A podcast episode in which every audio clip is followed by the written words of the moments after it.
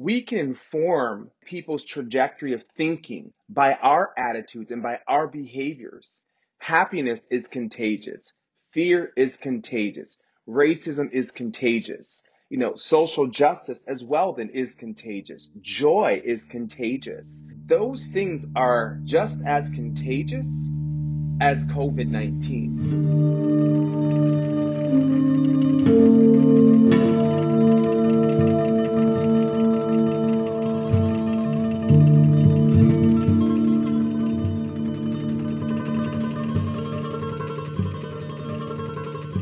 You've tuned in to How It Looks From Here Life in the Time of COVID.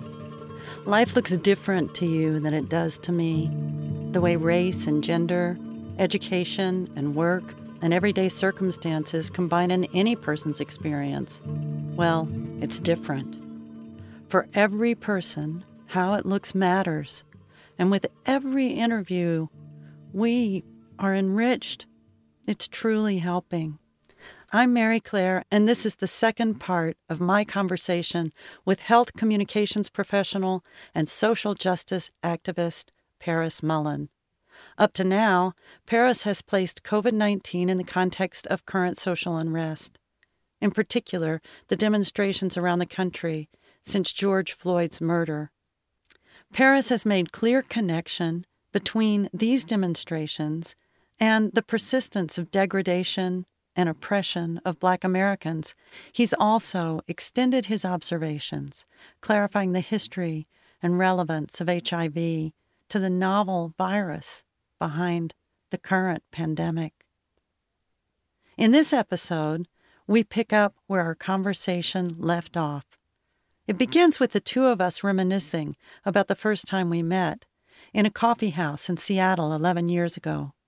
Paris was already an energetic scholar and activist when I walked up to his table to ask if he would be one of the hundred voices in my book, A Hundred Voices Americans Talk About Change.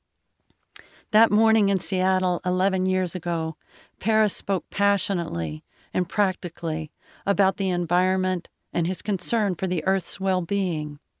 We continue some of that conversation today here, now in COVID times, the interdependence of our social ecologies with the fullness of all nature remains.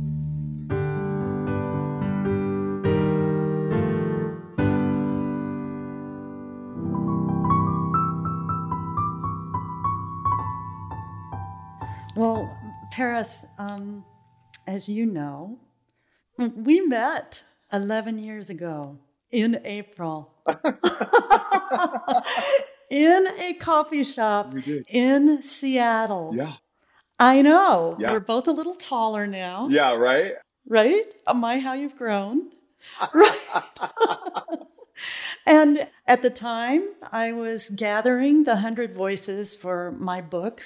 And I remember in that conversation that you were speaking about a great passion for the environment. Mm. And one of the things that's been said about COVID 19 is when animals don't get to have the spaces that they need, right. then this kind of thing is more likely to happen. The environment is implicated in COVID 19 and our behaviors relative to the environment are implicated. So, what are you seeing these days? Are you having any thoughts about the environment in general? Many thoughts. I mean, I don't know how one cannot. What do I have to say? I have to say it's just as serious as this pandemic of COVID 19 and just as real and just as relevant.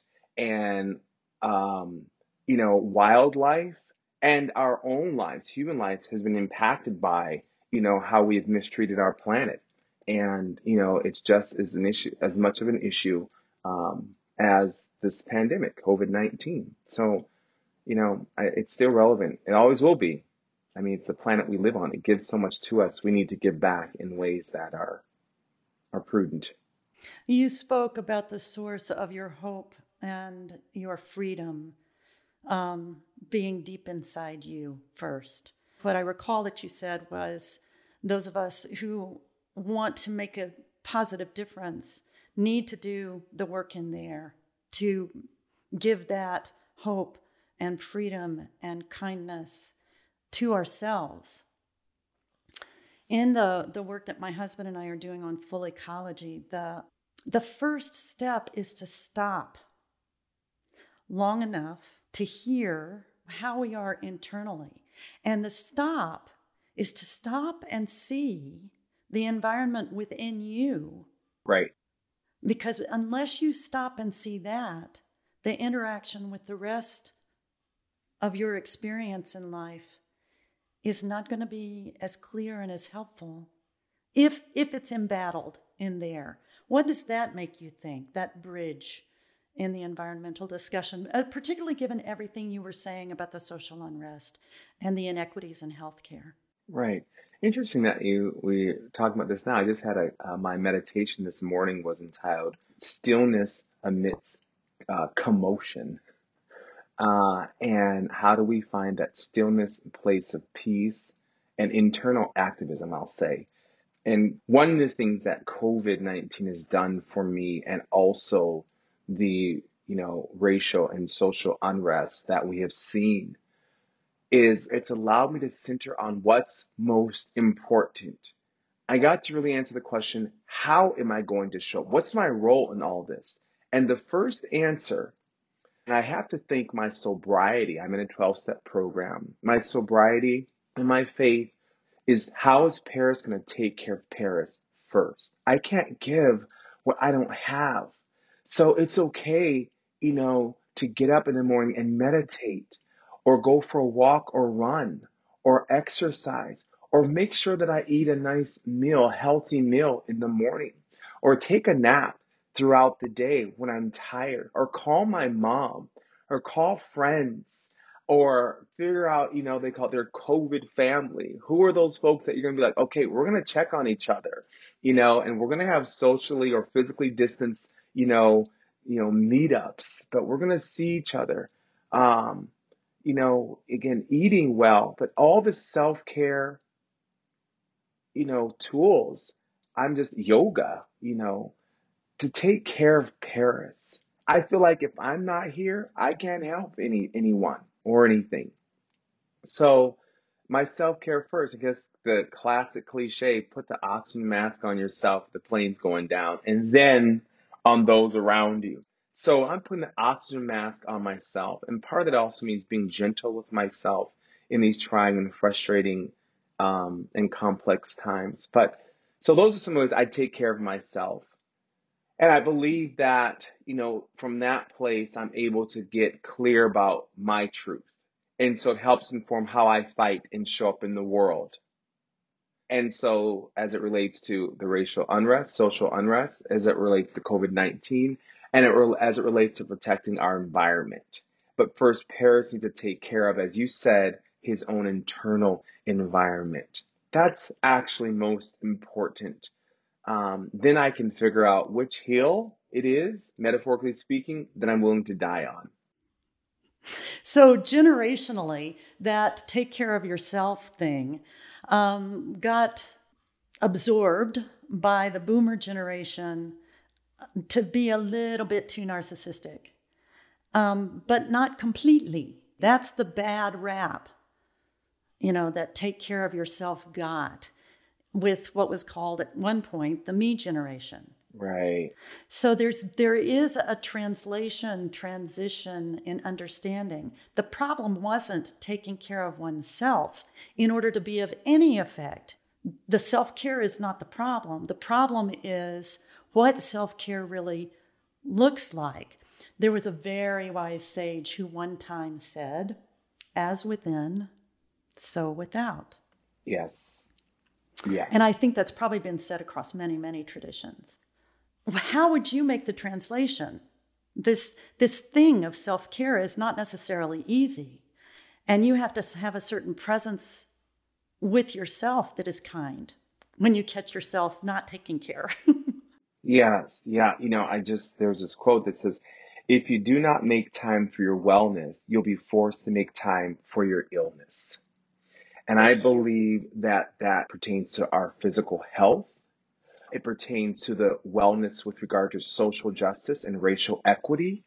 It pertains to the wellness of our environment. We will be forced to take time um, or forced to make time for the illness and the ills that are going to be of consequence.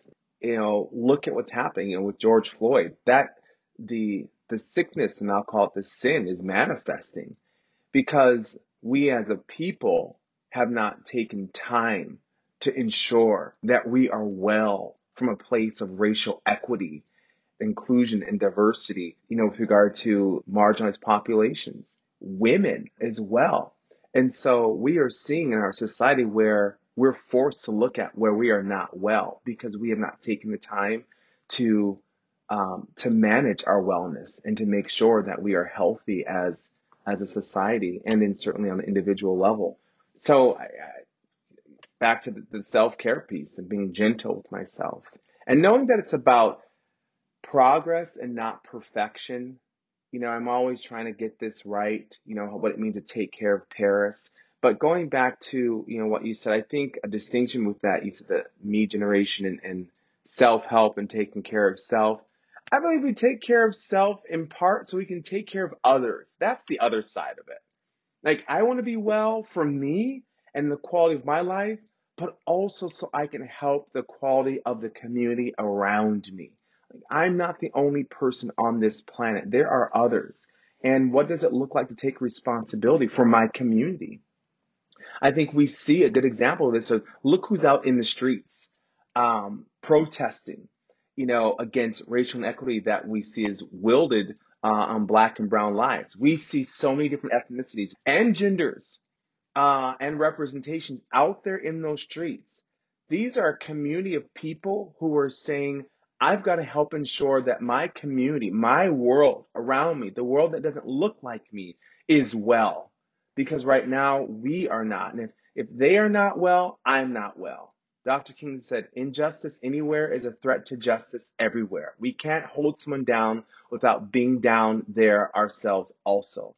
So it's a community effort, a collective effort, and I see that being expressed in, in those who are fighting in the streets, you know, and who are not in the streets around racial inequity. So we're well so we can help our communities be well.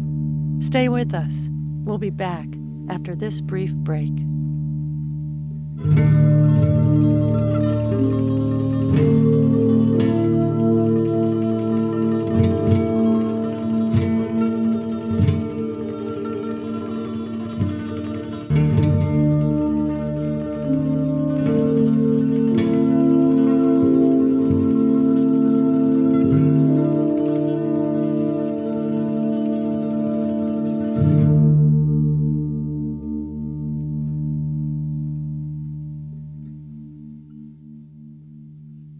And so I have heard and read black, and really um, the ones that I've been hearing are women. Yes. Uh, scientists and scholars who are saying, Oh, dear ones, I care so deeply about what's happening on those streets. Take good care and do the good work so that I can make it so we still have a planet. Talk about that bridge. We all are playing roles. And we don't get to have any of this unrest if we don't have a planet. That's true. Well, I'll, say here's an opportunity for the generations. This is an intergenerational problem. Therefore, I believe it's going to require an intergenerational solution, cross ethnic solution, cross gender solution. It's a, a human problem, which is which is going to be you know, resolved by humans coming together and devising a solution. So, you know, younger generations listening to the wisdom of older generations, listening and um, receiving guidance, and also older generations listening and receiving guidance from younger generations. And we together, you know, figuring out what resolution means. You know, on some level, I believe it's can we agree upon a common ground? Where those have agreed upon a common ground or common goal, it's okay, how can we communicate and work together, you know, to move toward that common ground and common goal? we still have to figure out a way to talk with each other, to communicate with one another, to exist in the same space and disagree about things, but agree about our end goal. We're just trying to figure out how we get there together. So, you know, maybe I'm speaking in generalities, but I'd like to convey the truth and the point which I believe is salient is that the onus is not just on older generations. The onus is just not on younger generations. It's on all of us. How are we going to work together? Um, because we're all on this planet together.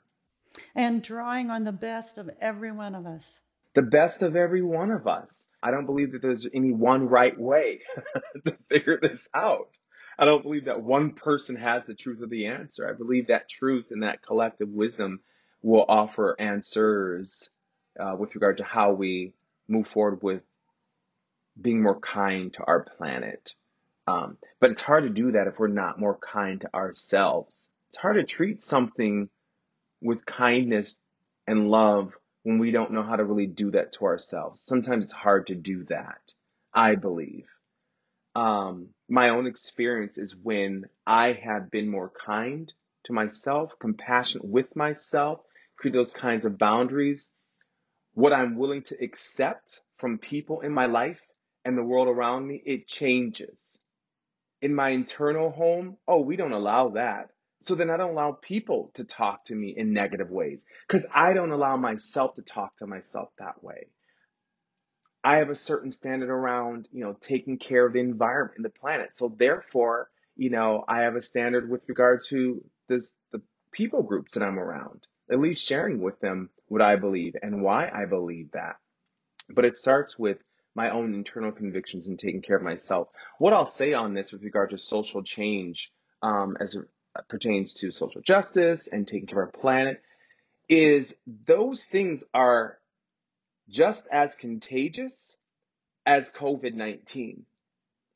Meaning, we can inform thought and people's trajectory of thinking by our attitudes and by our behaviors and by creating a collective within our communities. Happiness is contagious.